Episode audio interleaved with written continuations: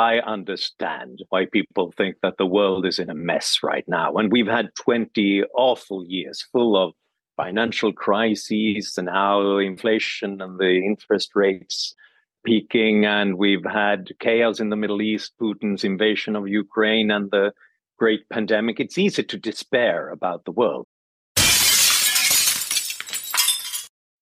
Hello, fellow risk takers, and welcome to my worst investment ever. Stories of loss to keep you winning. This is Andrew Stotz from A Stotz Academy, and I am bringing you a special edition of the podcast today, broadcasting from Sasin School of Management at Chulalongkorn University, where I happen to be in a room because I got a class I'm going to teach in just a bit on finance. And since we're talking about the subject of finance, I just want to mention about my guest today. And I think this is going to be a fun discussion. When I was in university in my final year, there was an amazing woman who taught me a course called Democracy, Socialism, and Communism. And that lady was amazing. And she had me read the Communist Manifesto. And I really dug into that to try to understand what was going on. And I, I learned a lot from that. And I learned a lot about opposing views to capitalism. And it, it definitely made me think. But today, finally, somebody has come up with a title, The Capitalist Manifesto. And so I want to bring on Johan Norberg, who is the author and a lecturer and historian of ideas from Stockholm, Sweden. He's written books on economics, politics, histories. They've been translated many different books into 30 different languages. And if you haven't read it, I really challenge you to read the Capitalist Manifesto. And Johan, welcome to the show. Thank you for inviting me. Yes. Well, it's interesting to get you on. And I've been, you know, in Asia here, capitalism saved Asia. In fact, you talk in your book about China and the developments that capitalism brought to China. And yet I see in Asia people questioning capitalism. I understand it in the West these days, but I just would love for you to give a little background on why you wrote this book. You know, it's a progression in, in your thinking over time and maybe just give the, the listeners a little tidbits of what you think are the best parts of the book for them to then consider reading it. Yeah, well, you know, I started to be obsessed with what economic freedom can contribute to human potential because once upon a time I didn't believe in it myself.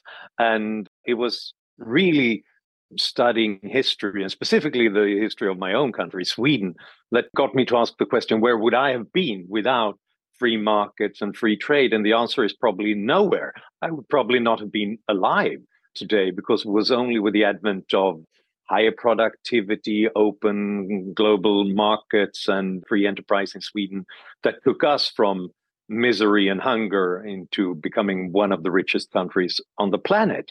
And this is what I'm trying to remind people of that this is a process that happens all over the world when you start to give people a bit more freedom to seek out opportunity to innovate, come up with new business models, and to exchange their best with the best of others, then you can.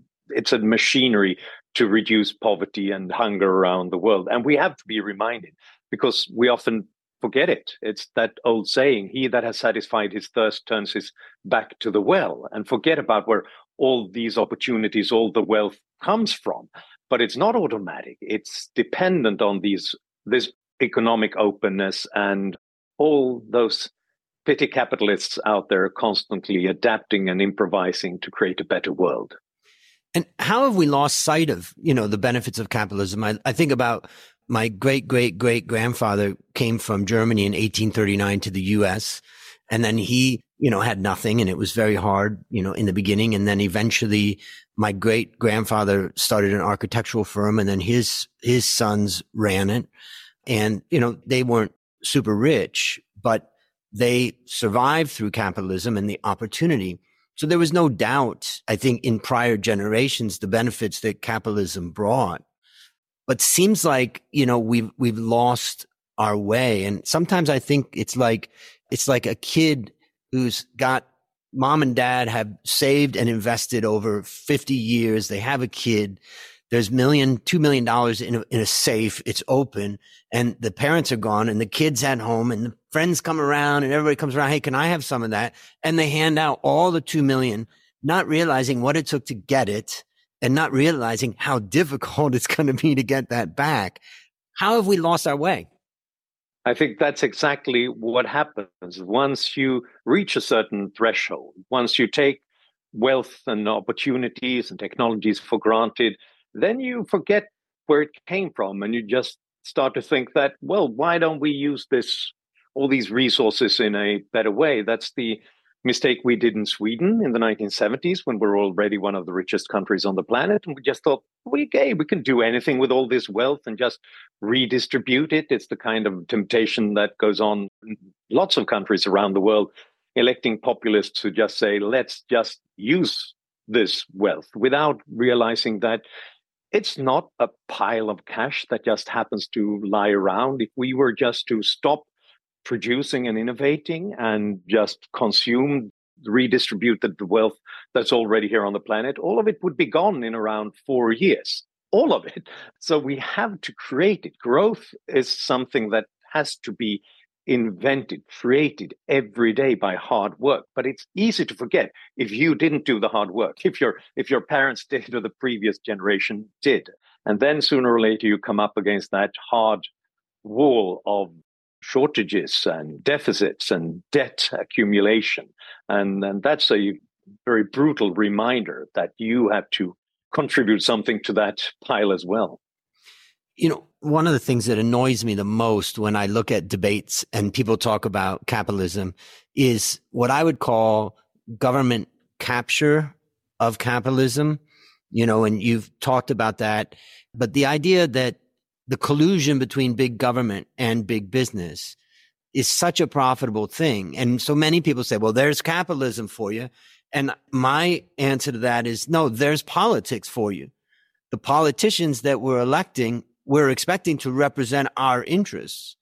And if they're not, and we can't demand that, then, you know, they give it away or they do this collusion. But what is your, how do you explain that when people start thinking about, you know, bringing together the idea of government and capitalism, and then it all gets you know messed up. Yeah, no, that's a great point because you know uh, profits and making a decent profit on on what you're doing is a, is a great thing, not just to you but to everybody else. If you do it on a free market, you've done well by doing good to others. That's how it happens.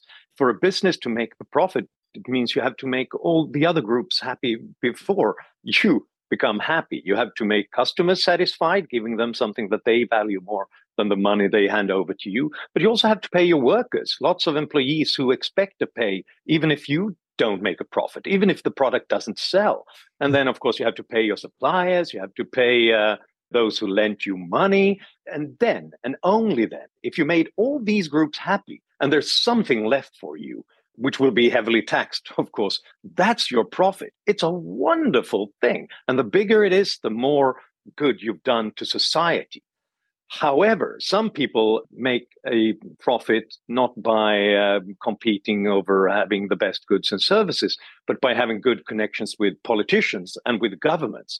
And they, by getting subsidies, tariff protection, and much of this, the active industrial policy that everybody is talking about, is about taking, actually picking the pockets of taxpayers and handing them over to businesses. And that's the opposite of free market capitalism. That's cronyism, and it's it's a it's a horrible thing, and we should stop that. And how do you stop that? You know, stop that by stopping businesses. You do it by stopping politicians from entering the game of business and picking winners and deciding who gets what. Yeah, the other way of handling that too is really encourage small and medium sized companies and innovation.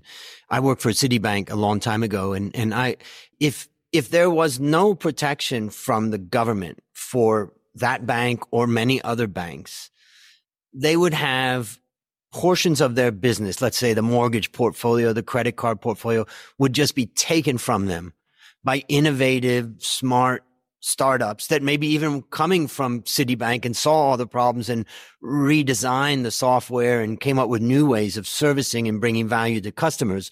But because of the too big to fail and all that, basically we're in this situation where there is almost no innovation able to be able to no one player in the banking industry is able to really innovate and take off relative to the others. And that's one of the reasons why from an investment perspective, you know, I don't invest in the banks because not only that, but also they've now become an absolute arm of the government in getting data and information on the population. But I'm just curious, like, could societies do more? Could people demand more that support for small and medium sized businesses? Is that enough? Or, you know, what are your thoughts about that? I absolutely agree with the way you're phrasing the, this whole problem. Oftentimes, the political logic goes something like this people are dissatisfied with some of the big businesses who control a large share of the market. And then they say, okay, let's get the government involved. Let's start to regulate these businesses.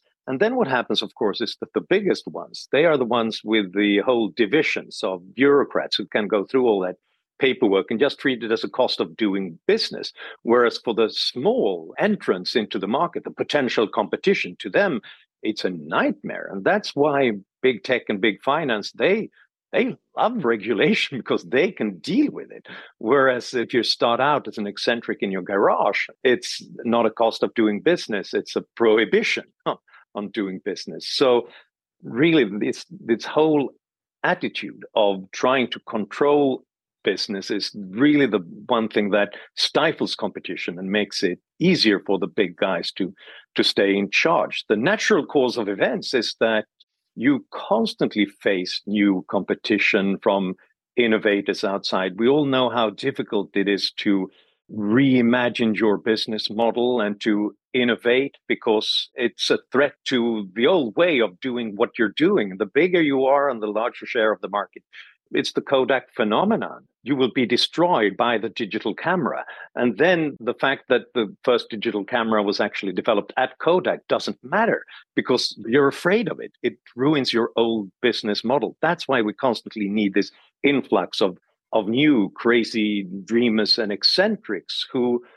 have nothing to protect, but they have an idea about what the future can hold. And the one thing we need then is an open playing field, making sure that we have fierce open competition and free trade so that any entrant with a brilliant idea can access funds and then start competing.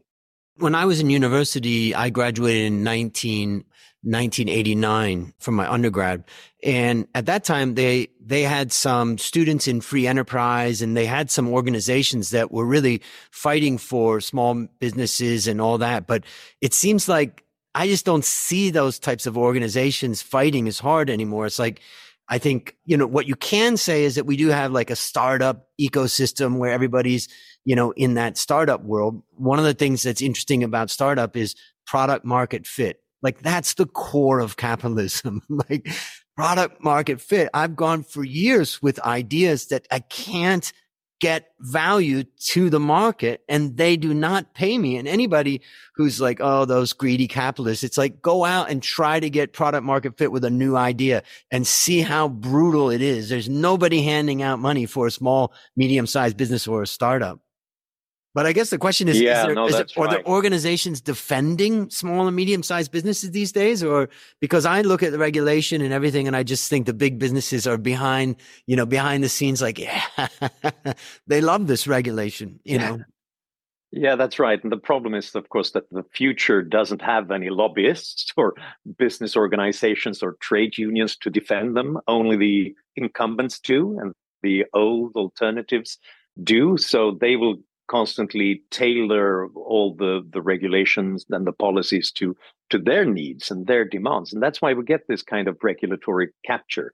Milton Friedman, the late great economist, talked about the natural history of business regulation It's always that you have at first the combination of people who want to do good they want they see problems and they want to improve upon things so they They want to regulate and make sure that it's in the need of society and of, of people. But these very well meaning do gooders are often in an alliance with people who have a very real interest in their own own business models and uh, the trade unions and the business organizations. So, in combination, they come forth with new regulations, often tailor made to certain incumbents and to what they are doing. And then the do gooders move on to the next field, to the next sector, because they've, they've succeeded, right? But the ones who have a special economic interest in those regulations, they stay behind because this is their sector and they constantly tailor made it and adapt it more to their own situation and to keep the uh, competitors out. And Milton Friedman traces this in sort of the railway regulations of the 19th century, but we can see it now in finance, we can see it now in tech regulation, access to information, digital data, all of these areas. And that's why, you know, I mean, we, we really need some lobbyists to talk about, defend the interests that aren't there yet, to what could be there if we allowed uh, policies to open up some space for what is completely unexpected and unpredictable. We need room for surprises. Yeah. One other interesting thing when you look at stock market, you know, let's just say that a stock market is kind of the centerpiece of a free market because companies do their thing and they're either bought or sold and pushed up or pushed down, you know, by the markets. And almost all of the growth in new companies listing in the stock markets has happened in Asia over the last 10 years. In fact, if you look at the statistics, it's been now almost 20 years that the New York Stock Exchange and the stock exchanges in America generally have had more delistings per year than listings. And when you look at all the regulations that they've put on companies and now they're overloading listed companies with their ESG crap and with their, you know, the climate regulations and the things that they have to report. And anybody behind, if you get any champion of ESG and you get them alone in a room, they will admit that it's a mess. But the point is, is that, wait a minute, how could the center of capitalism, the stock market, be captured like this? How does that happen? Yeah, the price of having a dynamic and productive free market is eternal vigilance because otherwise, sooner or later, people are going to move in and the bureaucrats and the special interests are going to move in and try to drag it in their direction and to pile lots of regulations and ideas that aren't necessarily related to the business idea at heart. And that, that's dangerous because, I mean, it's difficult enough to be a successful business, right? It's dangerous out there and anything can happen. The customers change their uh, mind and uh, technology, technological dead ends, and then suddenly interest rates go boom. It's, it's difficult to create something that works. Now, if you also have to make others happy, coming in from with a completely non-commercial interest in dragging these business models in other directions. You have to be an expert there as well, and that's incredibly dangerous. My take on all these ideas on ESG and what's the business of business is that look, businesses have one amazing objective, and that's to make the world a better place by doing business, by being a successful business with a profit motive when you do that in a successful way, you make sure that the resources that we have, resources, natural resources, machinery, labor, are being put to the best use, being used in a, an efficient way as possible, taking things that people valued less and turning it into something that people value more. And if you make all these involved groups happy, if they want to play along voluntarily, you make all them happy and you get something left. That's your profit. And the bigger the profit, the greater the the better you've been at fulfilling this one objective. So when people say that, oh, businesses, successful businesses, they have to give something back to society as a, some sort of apology for being successful and making a profit. I'm trying to tell them that no, the fact that they made a profit is proof that they've done something for society. Let's not ruin that. That's difficult enough in itself. Mm. Yeah, that's uh, just the existence of a profit is so hard and it's proof that you've brought value. You know, I teach finance and I have a class that I'm teaching tonight. And the last time we met, you know, I talked with them about how, you know, value is ultimately created at the time that the customer is willing to pay above what it cost you to make the product or service. Everything up to that point is just a cost and you may get it right. You may get it wrong. It's just a cost, but value ultimately starts to be created at that time. But it also brings me to something that I've got annoyed with. And I have people are like, well, you guys are just focused on profit, profit, profit, profit, maximize profit. And as I explain, that's wrong. And anybody who hears that argument that's listening now, here's how you handle it. The objective of a business is to maximize value. And when we look at the, the value of a business, we calculate the value of the business by looking at the, the cash flows that that business generates in the future. And we discount it by some risk factor. So it's the profit and the risk. If a company decides that they're going to break the law and bribe politicians or government officials under the table, you may say, "Oh, they're they're see there you go, greedy capitalists." Well, first of all, they're breaking the law, and you know that is the first thing that's a problem. That's not a greedy capitalist; it's just a lawbreaker. But the second thing about it is that eventually, when that comes out, which you know people are doing things in secret, not just capitalists, communists, and socialists do things in secret too. But the point is, when that comes out, the hit on the value of that business could be massive. It could even bankrupt the business, as we've seen in many cases. So my point, and I'd love to hear your thoughts and how you, you know, discuss it. My point is the objective of a business is to maximize shareholder value, and that includes risk in it. And therefore, we follow the law and we do all, all the things that try to reduce the risk in the business. But what, what are your thoughts on that? No, I think that's a great way of phrasing it. Uh, yes, there are instances when um, business people lie and deceive, and it breaks the company. If your new medical device is fake, well, the moment people learn about this, you are destroyed. That's not a way of creating value to you or to the shareholders in the long run.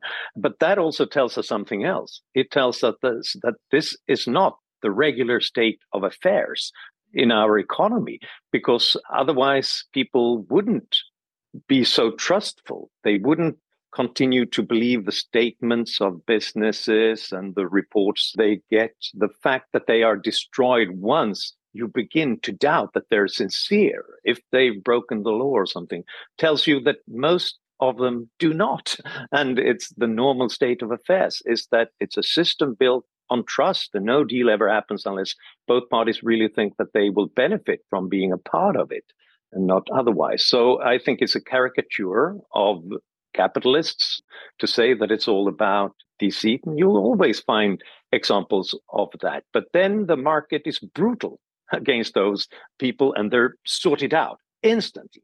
So that's the feedback mechanism. That's what market evaluations are about. That's what these voluntary trades are, are all about. Now, compare that to politicians, whom we know often have a long track record of not always being completely honest about what they're up to or what they're going to do after the next election, but keep being elected again and again. And to me, it tells me that these feedback mechanisms that we have on the market should be something to envy and try to emulate in other spheres of, of our society uh, rather than uh, speak ill of. You know, another area is war. And one of the things when I moved to Thailand in 1992, Cambodia was coming out of disastrous times. Myanmar has been in and out of, you know, troubled times for a long time. And I took many trips around Thailand where I went to the border. And there's an amazing phenomena there. And that is people from both sides of the border wake up every morning, fill up their carts with goods and services and, you know, noodle carts and products that they've gotten from their country. And they come to the border and they exchange in peace and there has to be some trust. And what I like to tell people is that capitalism is for peace. The only people that benefit from war are politicians and companies that make weapons of war. I suspect they're the, the main ones. But how can we help people understand that capitalism is about peace and voluntary exchange and trust? Yeah. Yeah, no, that's a great point. It's uh, it's not just peaceful. Capitalism is peace because it's the first economic system where you only get rich by enriching others, where everybody's free to walk away from any deal. Compare that to any kind of economic system that we've experimented with in our past.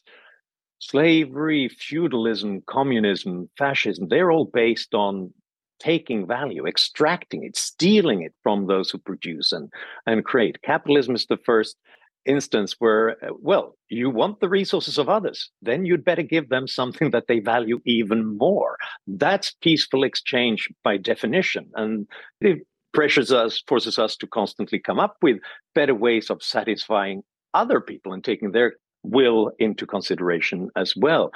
And that has an effect on mentality in, in, a broader way as well. We have the Swedish tradition of, you know, the Swedish and Danish kings, they always made war with one another.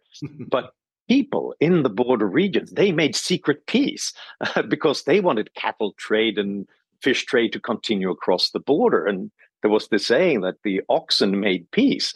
They didn't want to fight with each other because the first rule of good business is don't kill your customers and don't don't kill your suppliers. And I think that pressure is on in market-based societies as well.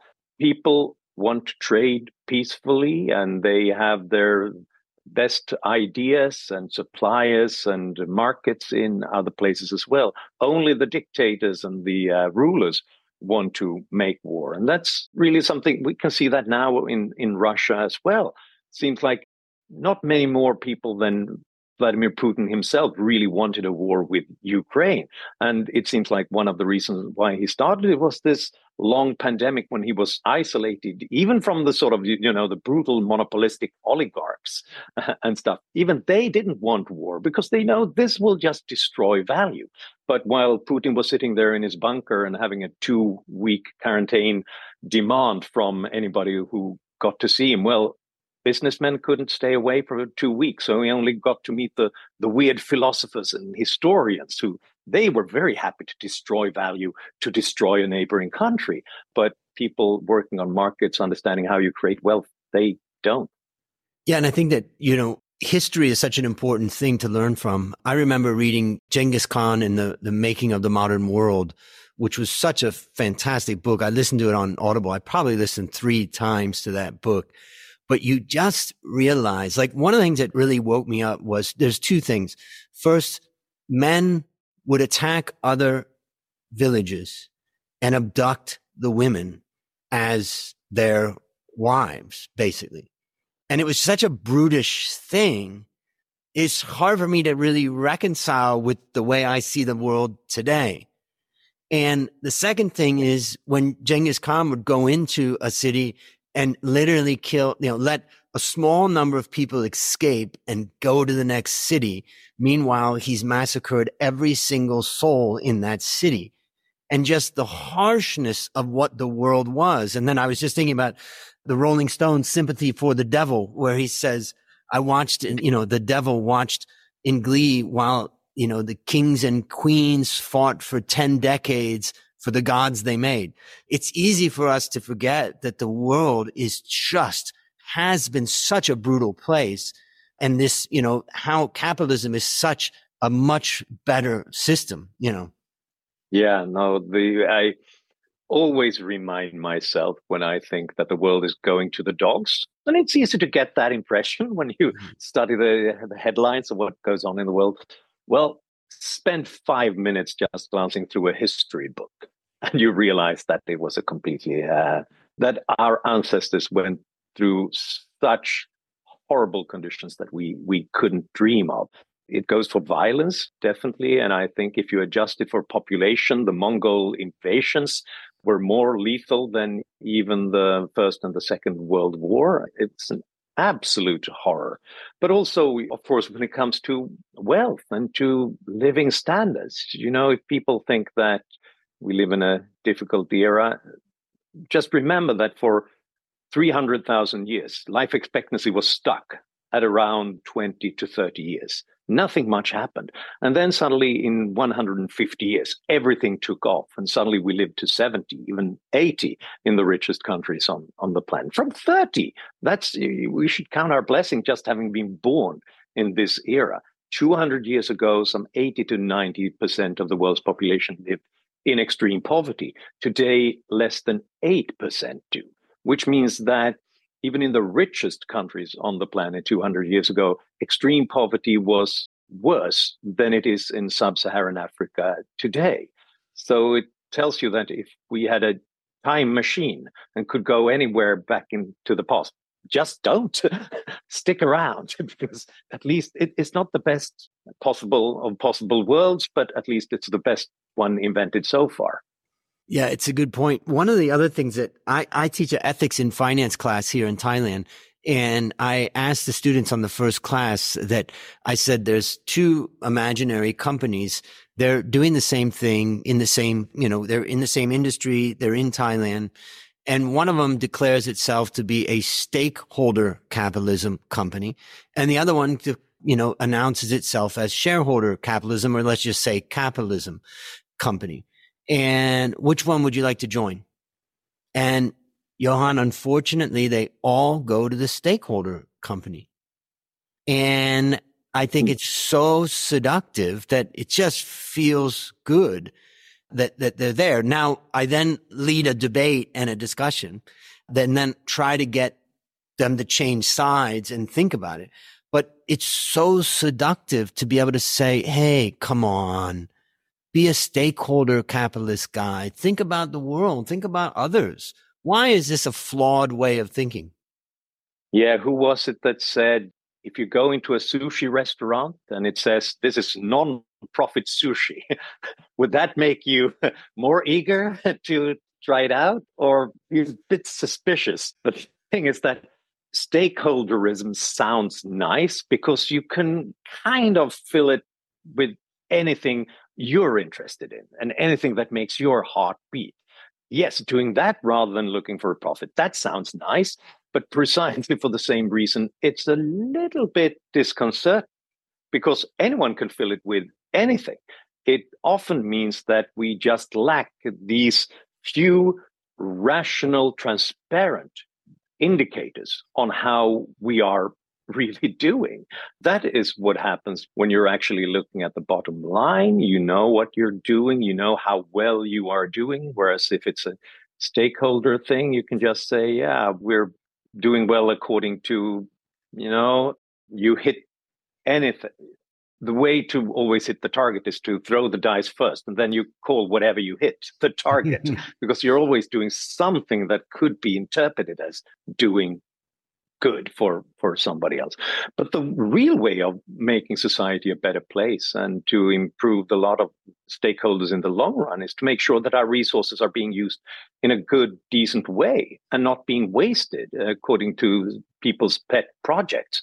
It not, might not always be your pet project that wins out in the end. And so and no matter what your objective for society long term is it's a better thing to be wealthy, using resources in an effective manner, and being more productive.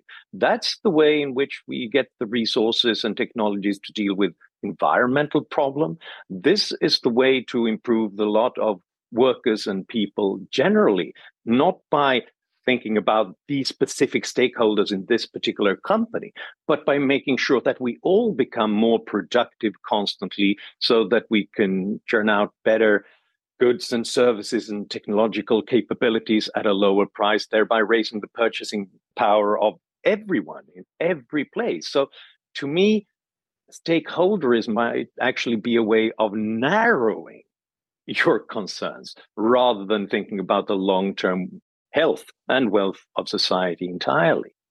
Mm. Yeah, it's interesting. I think we should start a movement, and maybe the movement's already out there, to require that any company that is a stakeholder capitalism company clearly state that in their bylaws and make a public declaration that they are optimizing for stakeholder capitalism. It's not enough just to submit all your reports and get your ESG score. Put it in your company documents, declare it, and let's see how it goes. Of course, they won't because they know the risks of that. That's the, the first thing I think we should, you know, demand that people who are declaring to be stakeholder capitalists, that they really make it very, very clear, a lot like a nonprofit sushi restaurant, which the minute you said that, I thought, I don't want to go to that. Is there any movement or do we need to start yeah, no, that right a, now? I think you're going to have to start that right now because I, I can't see that yet there yet. Well, the other thing about it's stakeholder capitalism idea. that I thought about is that if you're a supplier to a company and they declare themselves to be stakeholder capitalists, then I would suggest that you immediately increase the price of your product and you renegotiate your contracts because you are now recognized as part of that company as a stakeholder. And you certainly have a right to stand up and say, I'm a core stakeholder and you haven't been following stakeholder capitalism all this time. And now you are. Therefore, you're claiming that you're going to give to others besides shareholders and the company. And therefore, I want a piece of that. And is that yeah. an irrational demand? No, I don't think it is. This is the this is the problem with stakeholderism that I think you you lose focus on what you're actually doing. Yes, you should take the the needs and the interest of your uh, workforce into consideration, who doesn't if you want to run a decent company? Of course you do. But it can't be the one primary objective because then, okay, allow them to keep on working even if you don't need their particular services anymore. Well, yes, that would be, might be better for, to some, for some of them. But you lose what the business should be about, trying to create something that's of value to other people. You should take the needs of the, the local community into consideration. Of course you do, because they're sort of your customers and they are part of what makes your company successful as well. But if you if that's your primary concern, what does that mean? If you can make if another relocation would be more productive and create value in the long run. Should you stick around just because of that? In that case, you're hurting others in other places. So I just can't make any sense out of what really should be the the transparent indicators of whether you are doing good or not when you and, and i think to some of them of course that's part of the temptation because it means you can you can be slightly less transparent than you were before the other thing is that people when people listen to this conversation or when people talk about they're like you don't care about the environment and you don't you know that type of thing. But I think one of the things I'd like to hear from you about is the idea of what's the difference between capitalism and the political system?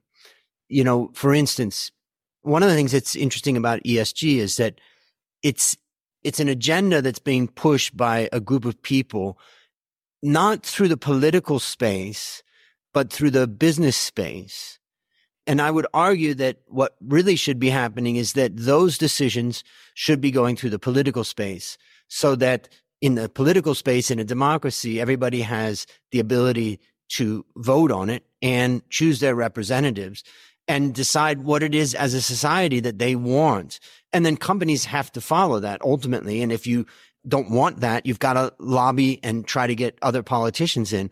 But when you go around the political system, it seems very dangerous. How do how should people think about capitalism versus you know the political system?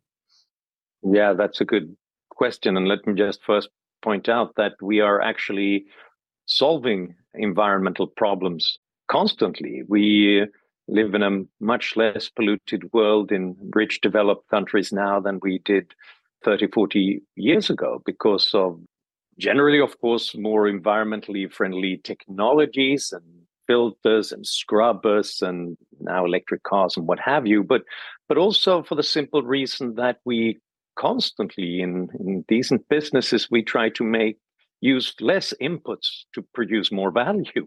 So we're constantly in this struggle to reduce the energy, the natural resources that we need to create our, our products. And eventually, most of them become ones and zeros in digital systems.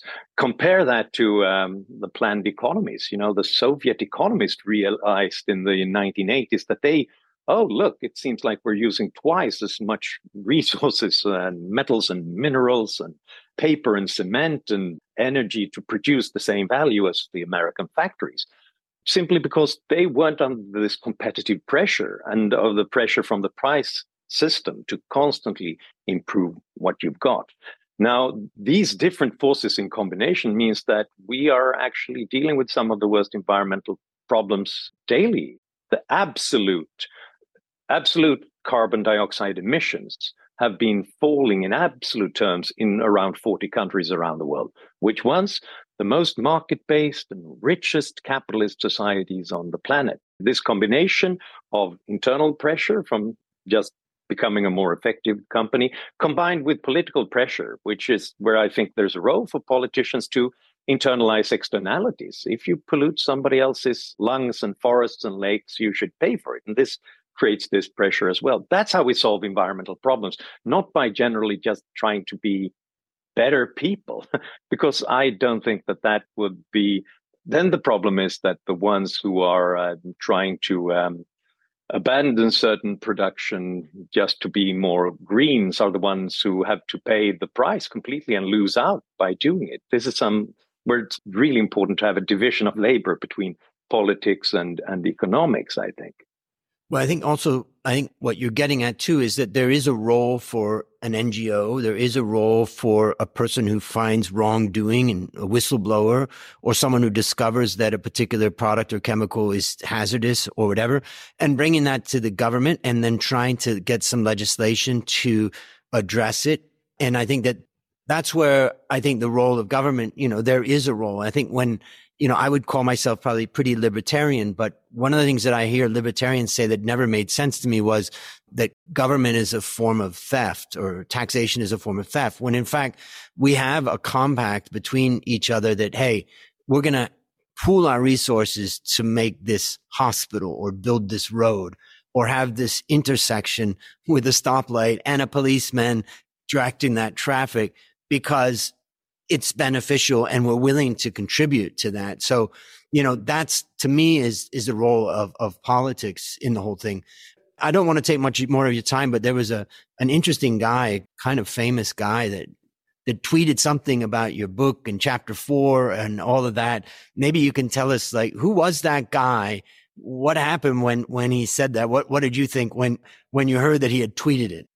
Oh yeah, that was a fun moment because I was actually on stage doing a video recording about subjects like these, and suddenly someone in the audience just yelled, Elon Musk just tweeted about your book.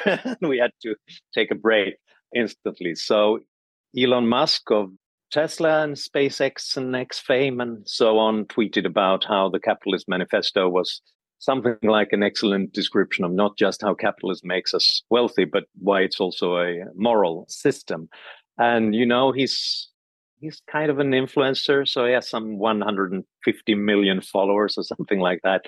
So you could see that in the sales instantly. And i think on amazon's economic history top list i was the number one bestseller and the number seven bestseller depending on the sort of the hardcover and the soft cover after he he tweeted that. So and that's interesting because it tells you that nowadays in the book market and many other markets, it might not be reviews in the in traditional media that really drives attention and sales, but suddenly it's just having the right person picking up the book at the right time. So um, that's that was a fun moment. uh, yeah, congratulations on that. You've written something. You know, I I just want to say to the audience, you know, if you haven't read the Capitalist Manifesto, get it. I listened to it on Audible and really enjoyed it, and it definitely woke me up to kind of i think sometimes we are swimming in capitalism and it's like a fish swimming in water you lose you know you, you don't recognize what water is. And sometimes we don't recognize the strengths of capitalism. And I think this book helps us. The second thing I think that's valuable is that it's easy to get distracted as a businessman or woman when you're in your startup or running your business because there's people pulling you in all different directions. But ultimately, your objective is to maximize the value of your business and particularly also to try to maximize the profit within the rules of the game and the laws of the land. And this book really helps, you know, to understand that more clearly. And I'm going to have a link in the show notes and all that for the book as well as, you know, to follow you. But maybe why don't I let you wrap it up by just kind of what would be the message that you want to get across to the listeners and the viewers who, who have maybe they haven't woken up. They're on the fence. They need to hear something yeah. from you. What would you tell them? I tell them that, look, I understand why people think that the world is in a mess right now. And we've had 20 awful years full of financial crises and now inflation and the interest rates peaking. And we've had chaos in the Middle East, Putin's invasion of Ukraine, and the great pandemic. It's easy to despair about the world. And yet, these 20 horrible years have also been the best 20 years in human history. If you look at objective indicators of how people are really doing, 130,000 people being lifted out of extreme poverty every day, infant mortality being almost half during this period. And it happens in the places that begin to open up, integrate into the global economy, and uh, giving people a little bit more freedom to produce, to work, to innovate, and to trade with the rest of the world. And that's what capitalism does. It's like you say, it's like um, fish in the water. We rarely see it, and we, we see the headlines about the world going to the to the dogs. But this is something that happens piecemeal, individually, and the millions and millions of people who constantly adapt and improvise and innovate our way out of all these problems that war and politicians keep on piling on top of us. And that's what capitalism does. And it deserves a manifesto, I think. It deserves some praise because it's tough work. It's difficult to, to create wealth and opportunities to people. And it doesn't help if people tell you that you're a ruthless, exploitative bloodsucker. Sometimes you need to know that you're a hero if you actually create value for other people. That's what I try to do. Well, what a great way to end it. You're a hero. Think of all the startups out there, all the small and medium sized business owners that are struggling with product market fit, how to figure out how to deliver their products at a reasonable cost, how to improve their products, how to improve their services, how to beat their competitors who are coming after them. All of those things together make you a hero. So I just want to thank you for coming on the show and, and sharing a little bit of that. I don't have the voice of Elon Musk, but I can tell all of my listeners, get this book, read it, listen to it, and start to understand that we have to fight for capitalism and it can be lost if we don't fight for it. So this is your worst podcast host, Andrew Stotz saying, I'll see you on the upside.